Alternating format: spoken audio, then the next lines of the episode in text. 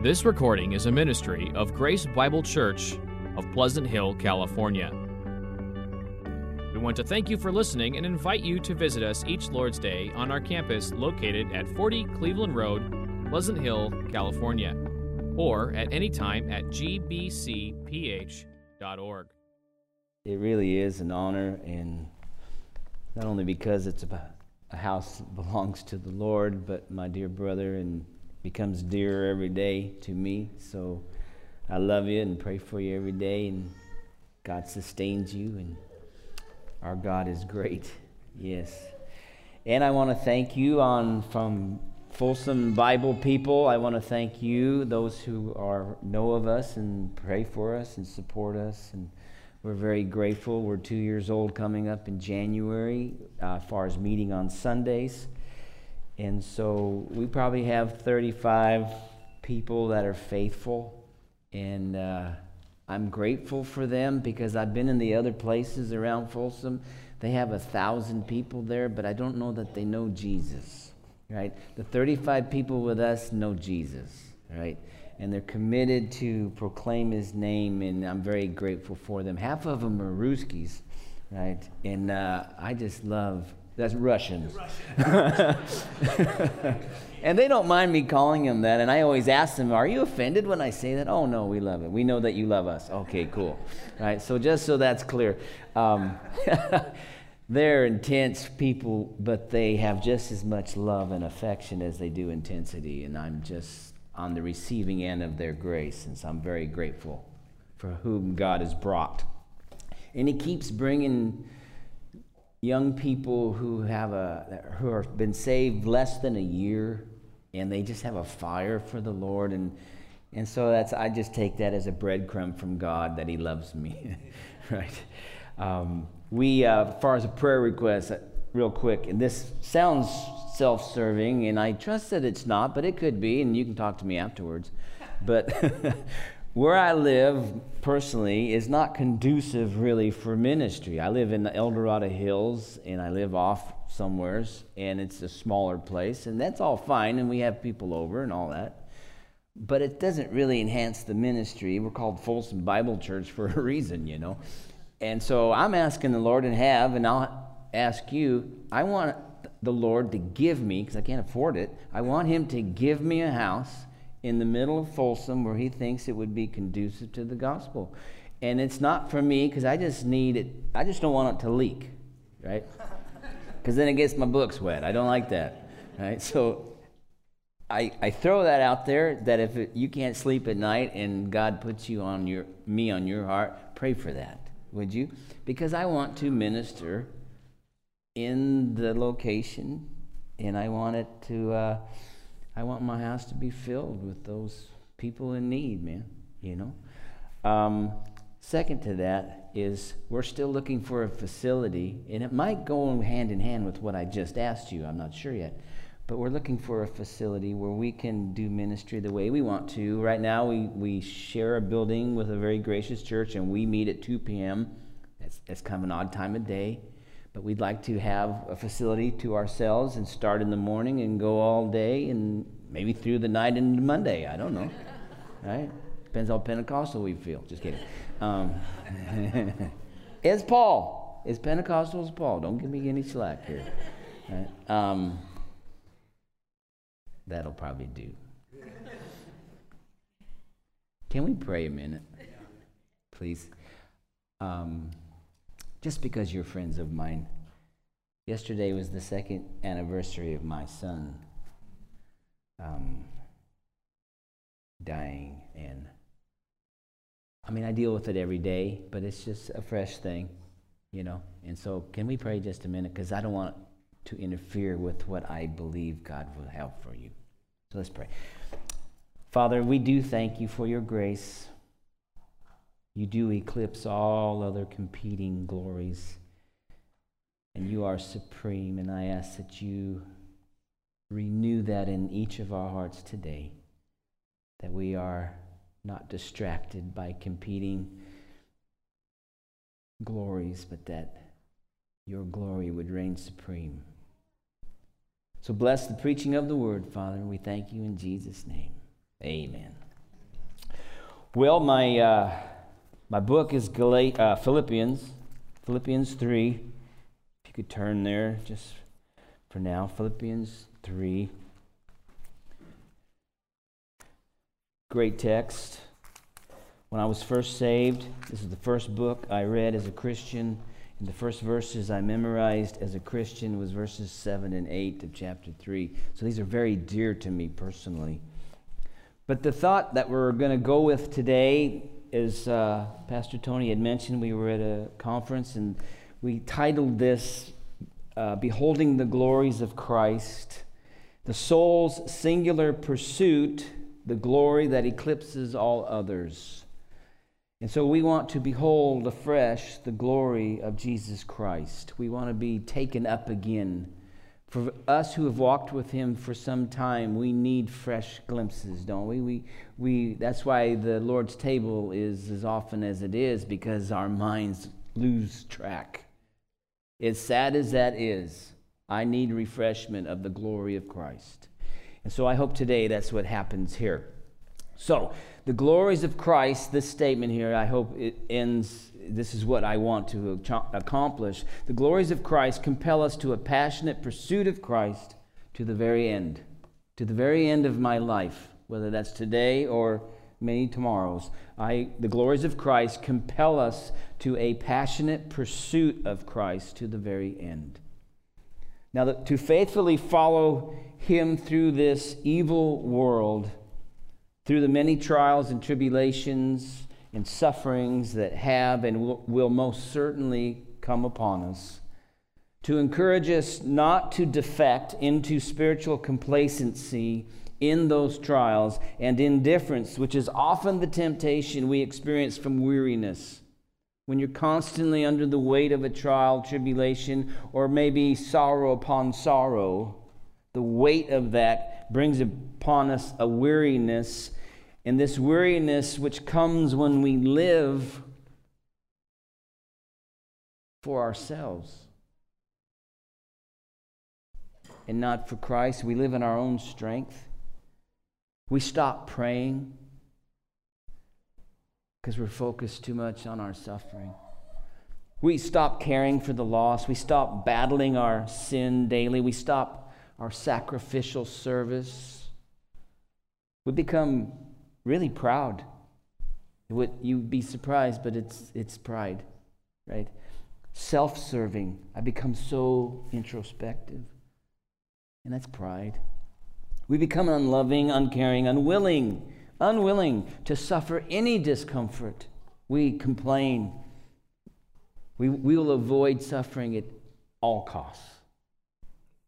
Smugly satisfied with our level of spiritual maturity. And all this happens because we've set Christ aside. We're not taken up with his glory in those cases.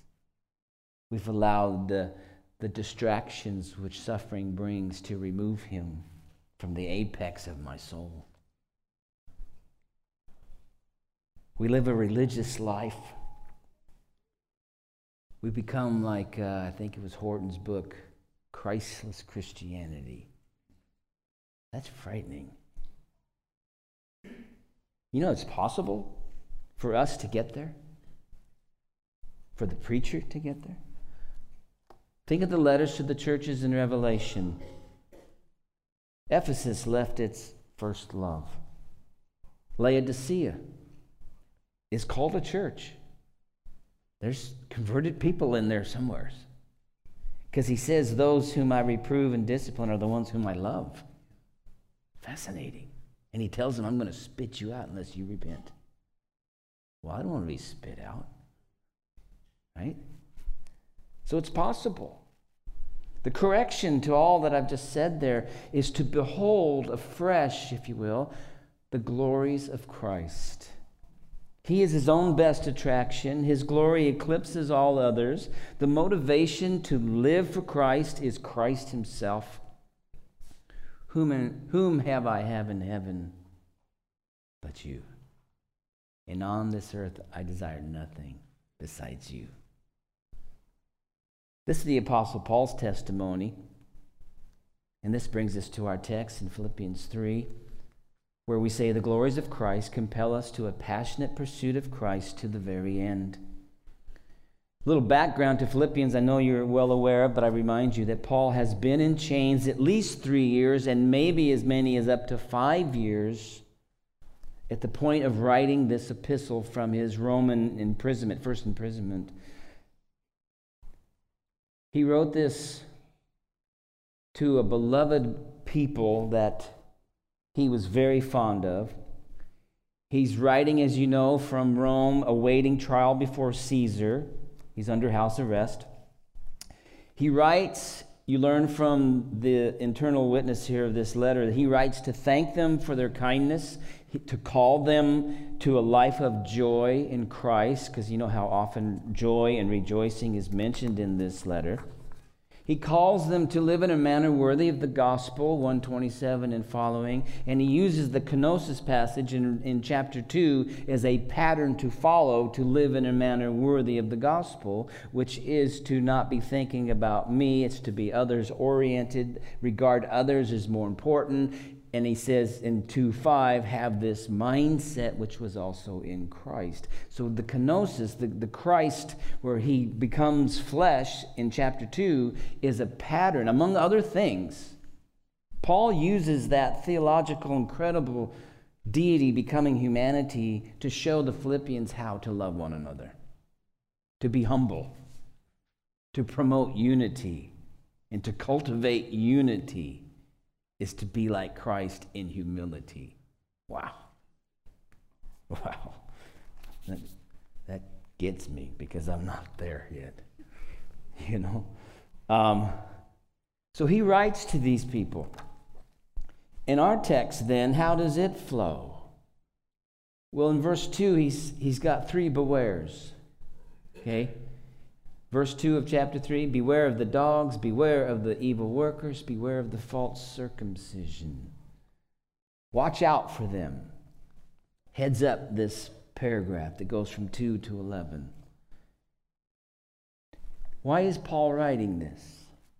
He's assisting the Philippians to protect them from the errors of a false gospel, from legalism. This is what he's protecting them from. He wants to help them stand firm in the truth that they heard from Paul, the gospel of free grace. And he reminds them, how does he do it in our text here? He reminds him of the, he reminds them of his personal testimony of conversion. And he uses that as a template to protect us and to guard us, which is fascinating. It's just fascinating to me. He reminds them of his past pursuits in verses 4 through 6, that which he used to glory in, and he follows with his present pursuit in 7 through 11, which, which he now glories in. Paul says, My life used to be taken up with self promotion. That's, that's 4 through 6. But now it's taken up with Christ's promotion. It's worth noting here, please get this that Paul does not put himself forward as some super saint, a life untouchable that you and I cannot achieve, as though what he is describing in our passage here about himself is unique to him alone. But he can be the example because he actually is an example for all believers because his conversion at the core is an example of all conversions. You get that? We're not all on the Damascus road. It's not all as dramatic. All our conversions are not as dramatic as Paul, but they are every bit as supernatural and gracious. Right? Because you were once dead, and He made you alive. That's pretty dramatic.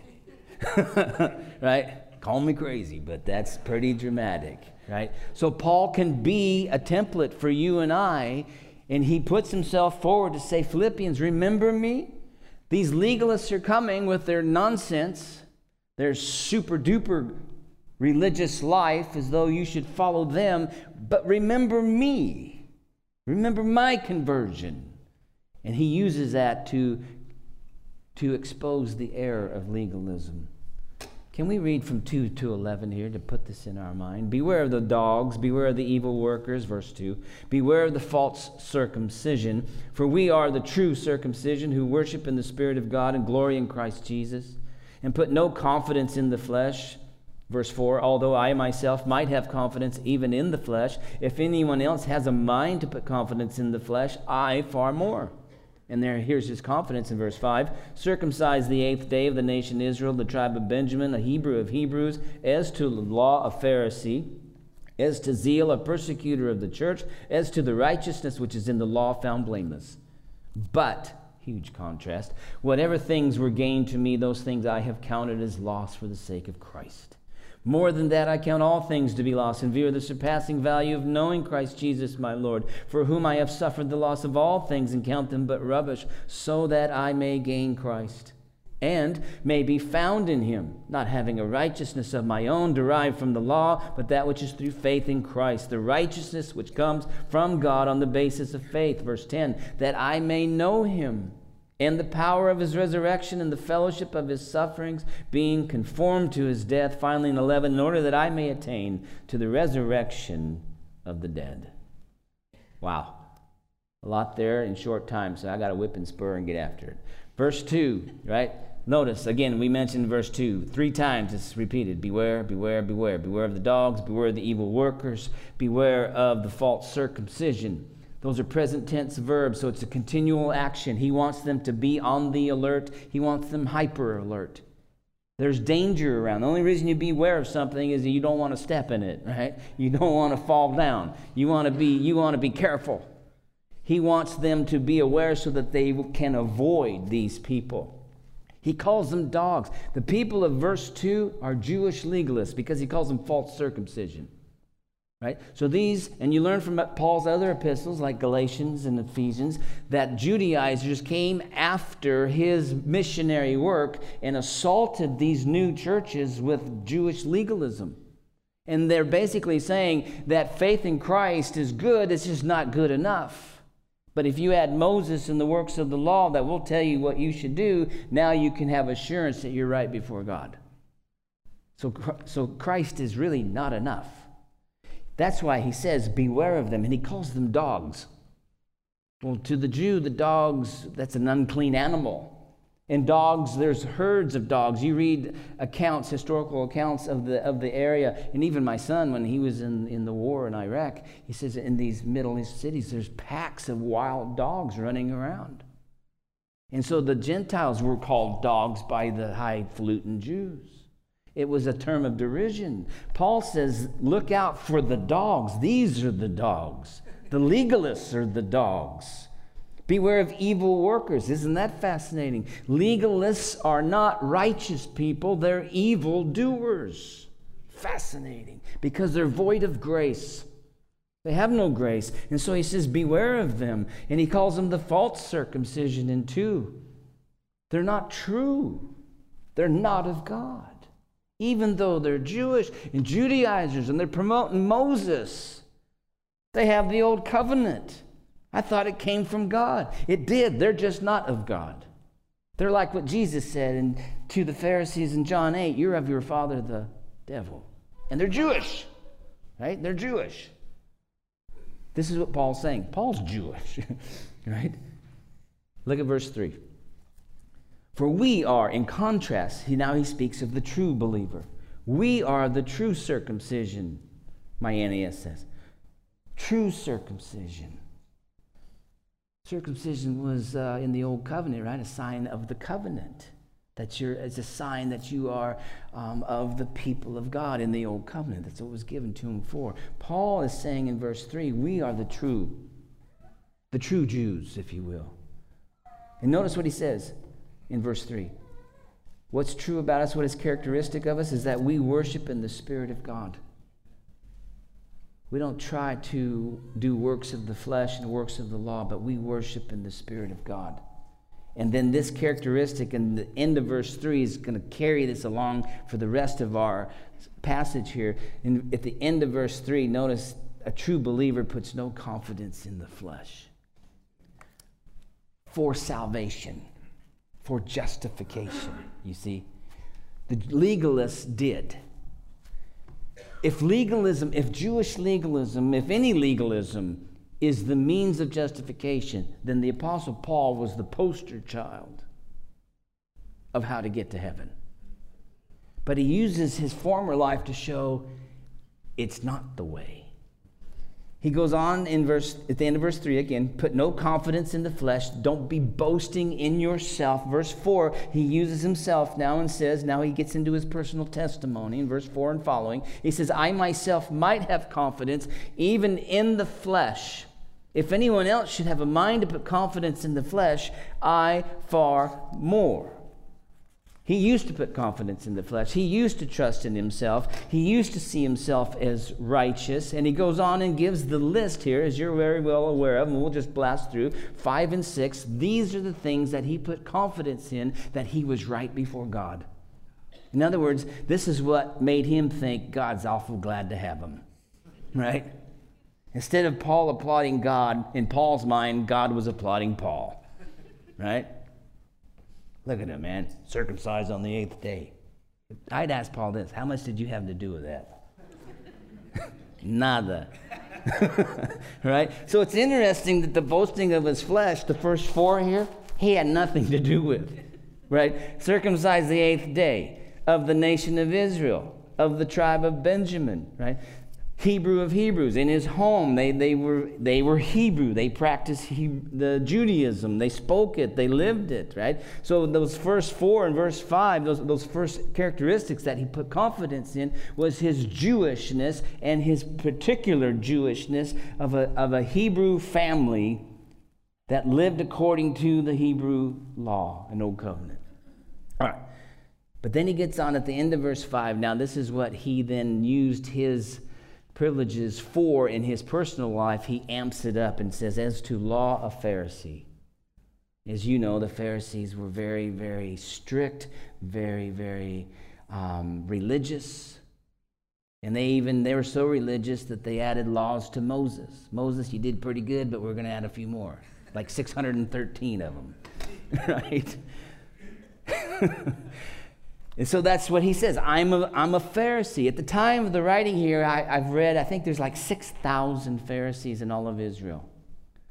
Sounds like a lot, but compared to however many millions of people live there, it's a pretty thin slice. And these are pretty, uh, these are like uh, uh, airborne rangers, you know, these are the special warriors of the Judaism.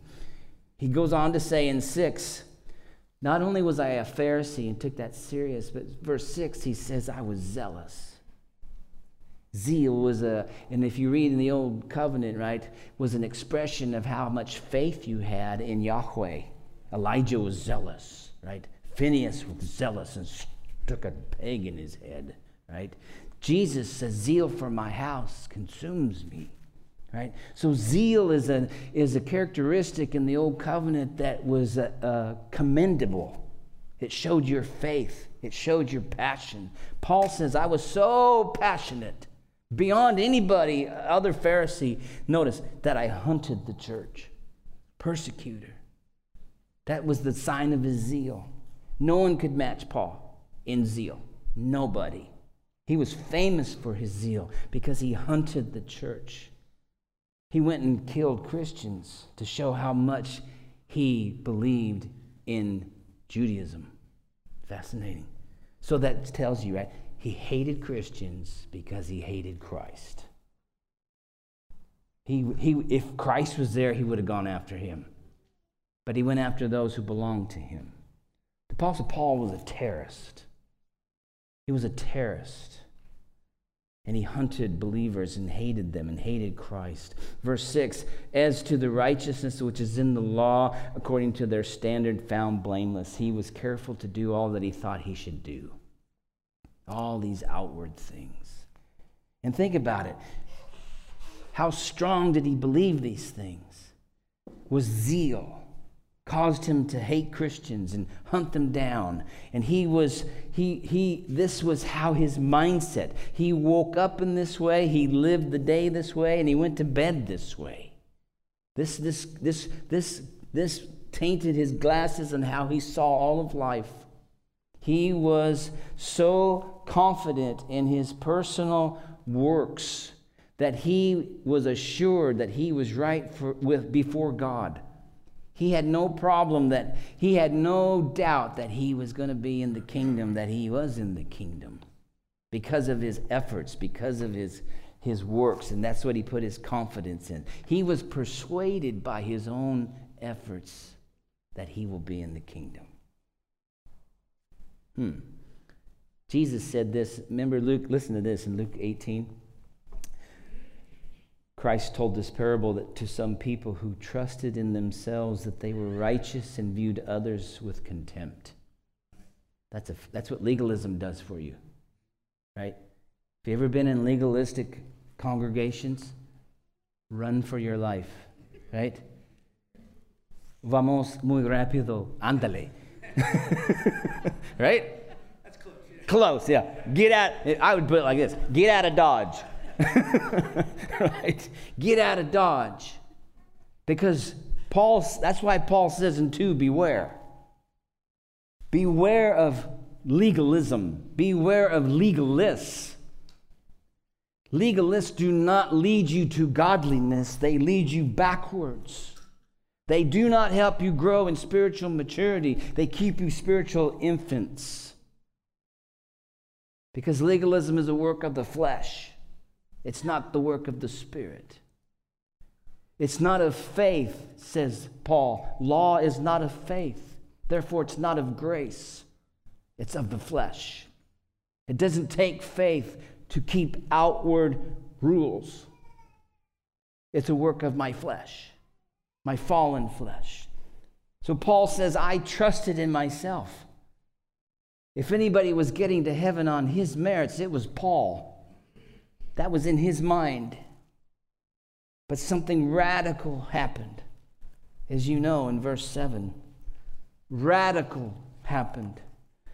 Look at what it says in 7. But whatever things were gained to me, these I've counted, have counted as loss for the sake of Christ.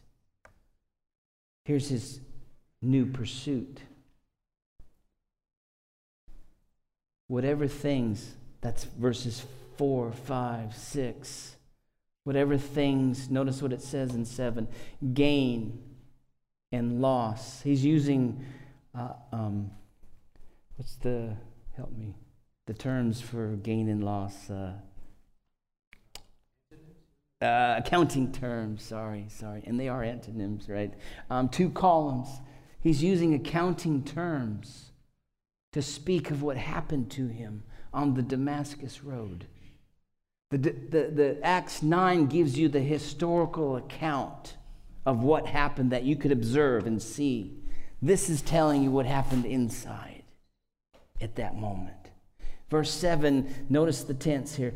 Whatever things were gained to me, those things I have counted as loss. That's past. He's, he's, he's, he's counted them lost, these things that were gained to him. In his ledger were verses 5 and 6. This is my gain ledger, circumcised the eighth day, in all these things. And this is what he was going to hand to God and say, This is why I'm in your kingdom. And he's trusting in this ledger because it's got these things that are gain. But verse 7 says, I've counted all those things that were gain, and I have flipped them over to the other side as loss for the sake of Christ. Now, think about that. They went from gain to loss like that. It wasn't a process, it was a divine assault, right? It was a divine kidnapping, right? Christ apprehended him on the road to Damascus and presented himself to him. And Paul immediately upon seeing who Jesus Christ is, took everything in the gain and put it in the loss. It's no longer what I'm trusting in, it's now detrimental. It now gets in the way of gaining Christ. Because look where he goes on from here in verse 8. This is amazing. In verse 8, he goes on to present tense. Verse 7 is past tense. I have counted. By the word counted is a calculated term. It's a term of careful bean counters, right? It's, it's carefully calculating, it's carefully counting. So, what the verse, what Paul is saying, what happened in his life, in his inner person on the Damascus Road, he carefully calculated who Jesus Christ presented himself as and compared that to what he was in, he thought as a gain, and carefully calculated and came to this conclusion and said, This is no longer gain, this is loss for the sake of Christ. For the sake of Christ. Verse 8, he moves into the present he says in verse 8, more than that, and there's, that's a really interesting, there's like five or six Greek particles. It's kind of like a shovel full of Greek particles, and he just kind of threw them there, and however they landed, that's how he says, but whatever, um, but whatever, more than that, um, he, he's, he, he's at a loss for words. He's so stunned by what he's trying to describe he says, Not only at Damascus did I say, Man, this is no longer gain, this is loss because of Christ. He says, More, more than that, beyond that, um, I'm trying to tell you, he says in verse 8, I count, notice, present tense. I am counting now. Beyond the things of verse 5 and 6, he says, All things, all things to be lost. Whatever it is, what does all mean? Amen. This case, it's all, right? Total. it excludes nothing, includes everything. You can put whatever you want in all in that verse. Okay, what about this? Boop. Okay, I count all things loss in view of the surpassing value of knowing Christ Jesus. Now, this, this, this present tense in verse 8 I am counting, I am carefully calculating everything in my life, and everything comes to the same conclusion. It doesn't compare. It doesn't compare. Now, think this radical transformation that he's describing here. This happens on the inside of a person. This, this, this happens in the mind. That's where the calculation takes place. That's where your desire is. That's where your value system is, isn't it? It's in your mind. How you think of things, how you see things, how you value something. This change takes place in the mind as to what is valuable. It takes something very dramatic, doesn't it? To change one's perspective on something, even in an earthly sense? How radical, how, I guess what's being described here for us in verse 7 and 8 is here's a man who was pretty confident in his personal religious efforts and achievements that he is going to the kingdom, he's in the kingdom, and that quick, something so dramatic, so radical, happened to him that his value system was turned upside down immediately. That's what happens to every single conversion. Every single conversion, whether they're six years old or 106 years old, whatever their value system was or is at that time, Christ comes and radically changes it. Because what was gain now is in the loss. Because who's in the gain is Christ. And that's what it means to be converted. This is why he is the example for all of us. When you came to Christ, you made a calculated decision. He's worth everything. You saw him as in Matthew 13, man. There was a pearl there in the field. And you saw that pearl of great price is worth everything. And so what did you do? You sold everything so that you could get the pearl. You saw him as the greatest treasure. There was nothing of more value. Therefore, you gave up everything to have that which you now think is the greatest value. That's what Paul is saying. The greatest value to him used to be 5 and 6, verse 5 and 6. But since Christ came into his life, revealed who he is, it radically changed. That's why he, his glory eclipses all other glories. No other glory can compete with Jesus Christ. For instance, I got up early 30 to come here, right? And over the Sierras, I don't, I'm not an astronomist, so I don't know what it is. I know it's a planet. but it's this round light about this big, and it's just bright every morning right up there above the Sierras. Well, about 7:30, it's gone. Did it vamos? Where did it go? No, it's still there. It's just the greater glory of a greater sun came up and eclipsed that star's glory. Amen? That's what Jesus Christ does in your life. You've come to the calculation that He is a greater glory, and therefore He eclipses all of the competing glories you once saw as glorious and you've pushed them aside. And now, not only are they not quite as valuable as Jesus, they are in a negative. They are no good at all. Scuba ain't good for nothing but growing roses. right? We'll get there. Um, so then in verse 8, I count all things to be lost and view the surpassing value of knowing Christ Jesus my Lord. Do you see there in the middle? What is it that changed his perspective? Is knowing Christ Jesus. Now, knowing here is not knowing about him, it's not knowing details and facts. Of course, that is included because you got to know who we're talking about. But what this is emphasizing by using the term that it uses is that the knowledge here speaks of the knowledge that a husband has of his wife of, a, of the knowledge that you have of another person who's dear to you. It is intimate, personal, experiential. It is to know Jesus Christ. Is that not the testimony of every single born again person?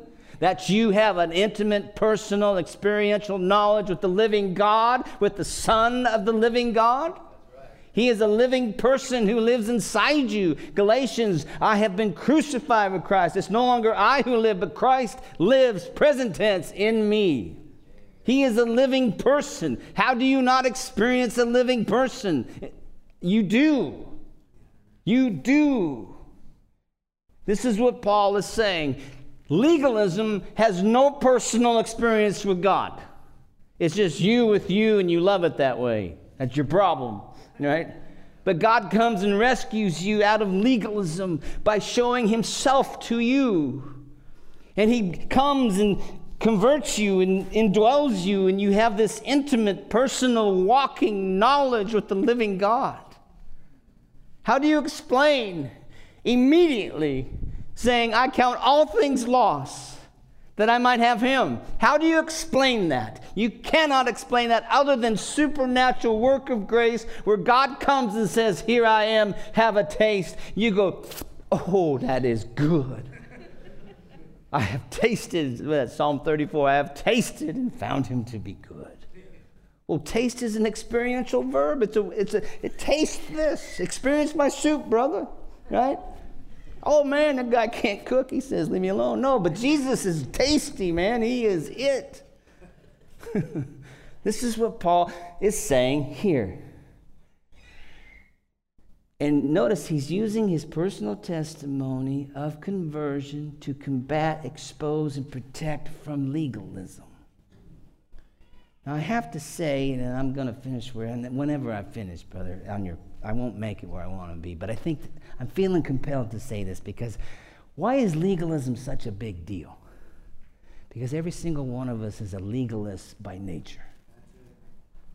Every single one of us has a tendency to, to have a little box. I feel pretty good about myself. I read my Bible today, right?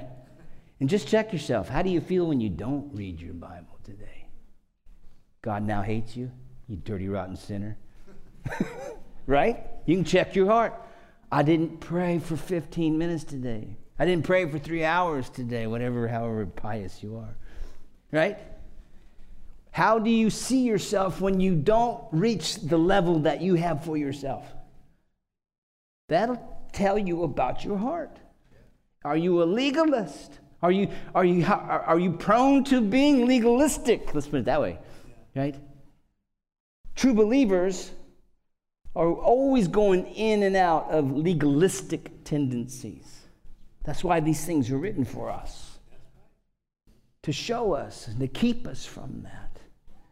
Because legalism kills, legalism destroys churches, it produces animalistic behavior. It does. Biting and devouring, says Galatians, until we eat each other. That's crazy. But grace makes us more like Jesus. Legalism don't make you like Jesus. If anything, it makes you like Moses, and who wants to be like Moses? I mean, he's a good dude, but he ain't Jesus, right? Come on, somebody. Right? Where's the Baptists around here? Any Baptists back there? Am I speaking foreign language? Are we okay? We're there? All right.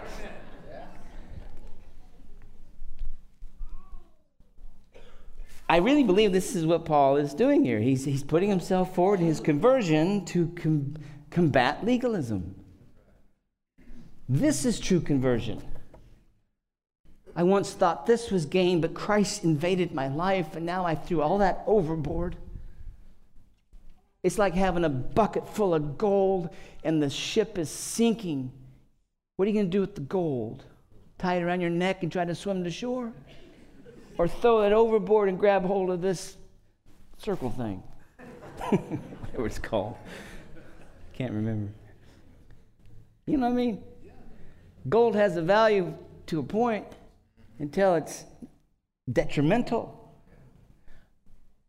Everything according to verse 8, is detrimental to apprehending and knowing Christ more.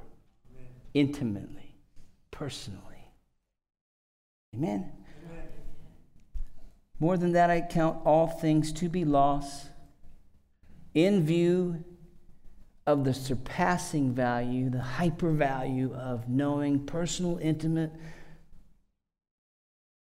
experiential knowledge of Christ Jesus, and he calls him my Lord. I love that little word.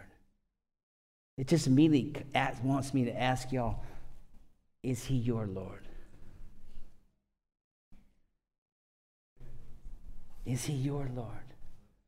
As in my personal Lord. Right? He says in continuing, For whom I have suffered the loss of all things and count them, continue, but rubbish, skubalon, excrement, manure. I read uh, it was used in extra biblical Greek writings about corpses that were half eaten. So it's a graphic term. And what it shows is the derision, the hatred that Paul now has for legalism and anything that competes with Christ. Right? I mean, what do you think about it? If, if skubalon is manure, we'll just stay there. There's a lot of ladies here. How much are you going to sacrifice to have your own personal bucket full of manure? Probably not a lot, I hope. Right? But that's exactly what you're doing when you see the things of the world as more valuable than knowing Jesus Christ. You're living somewhat insanely, frankly. And, and isn't that a form of unbelief? To see manure, skubalon, is more valuable than Jesus, isn't that a little bit of unbelief? And every sin that I can commit as a believer, at the moment I commit this, By the way, to not treasure Jesus Christ is sin. That's worth noting.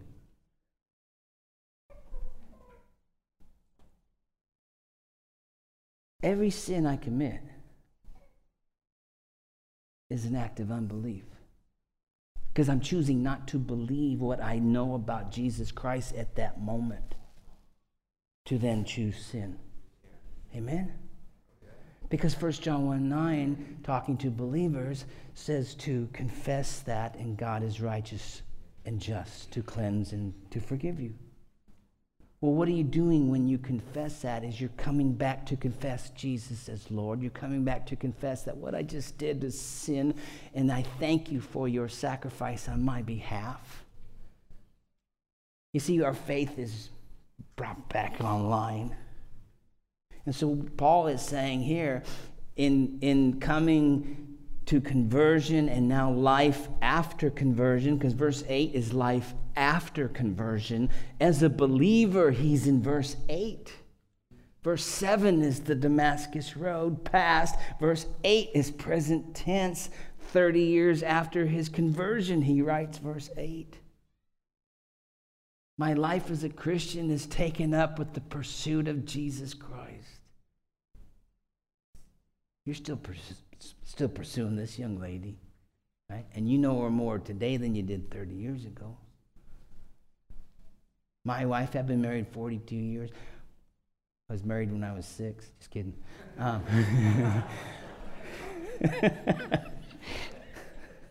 my wife always gets mad when I say that. um, and as you walk through life together, highs and lows and sufferings and trials and happies and stuff. I tell you, the last couple years, I've learned a lot about my wife. And I am stunned that she's with me.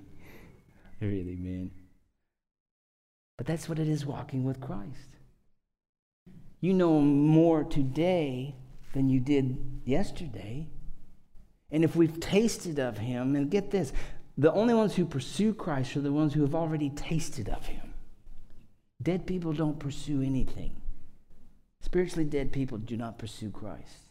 He pursues them, awakens them, gives them a little taste, and they say, okay, now my life's taken up with pursuing this.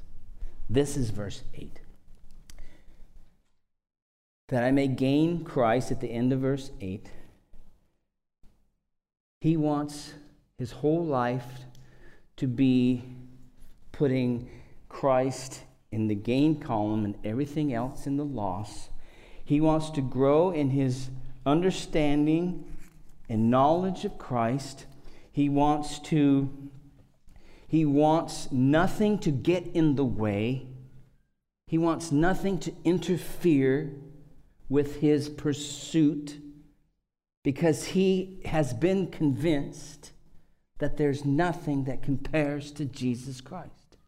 Isn't that where we're at as believers?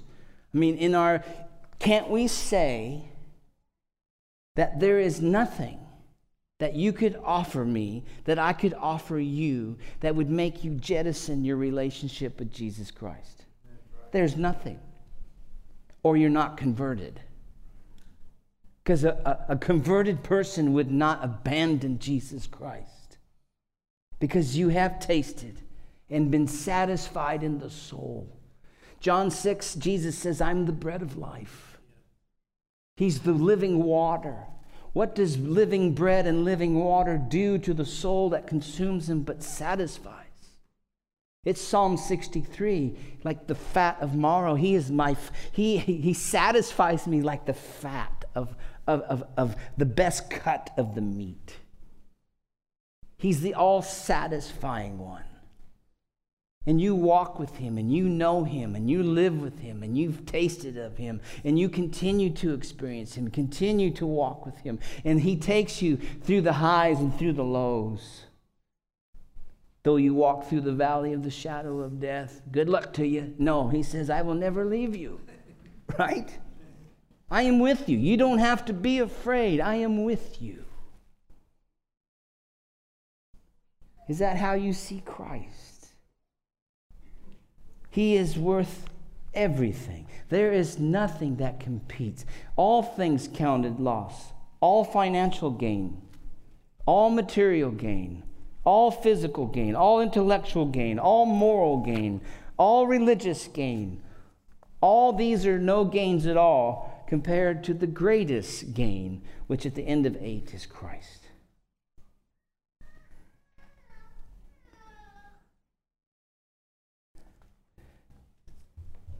How great must Jesus be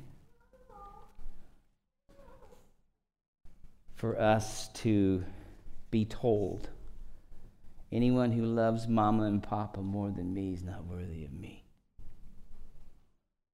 Did Jesus say that? Jesus says, Take up your cross and follow me. How, how great must he be? That he didn't blush when he said that. He wasn't, you know, kind of ashamed to say that. He boldly said that. If you want to be a disciple of mine, you take up your cross and follow me. He's to have supreme position because he is the greatest treasure. Listen to this that I came across somewhere, and it just thrills me to read this to you about the glory of Christ that once we experience this person of Christ, so pure is he that there's no blemish, there's no stain or spot of sin in him, no defilement, there's no lying, there's no deception, there's no corruption, there's no error or imperfection in Jesus. Is he worth pursuing? Well, so complete is he that there's no other God besides him. He's the only begotten Son all the treasures of wisdom and knowledge are in him.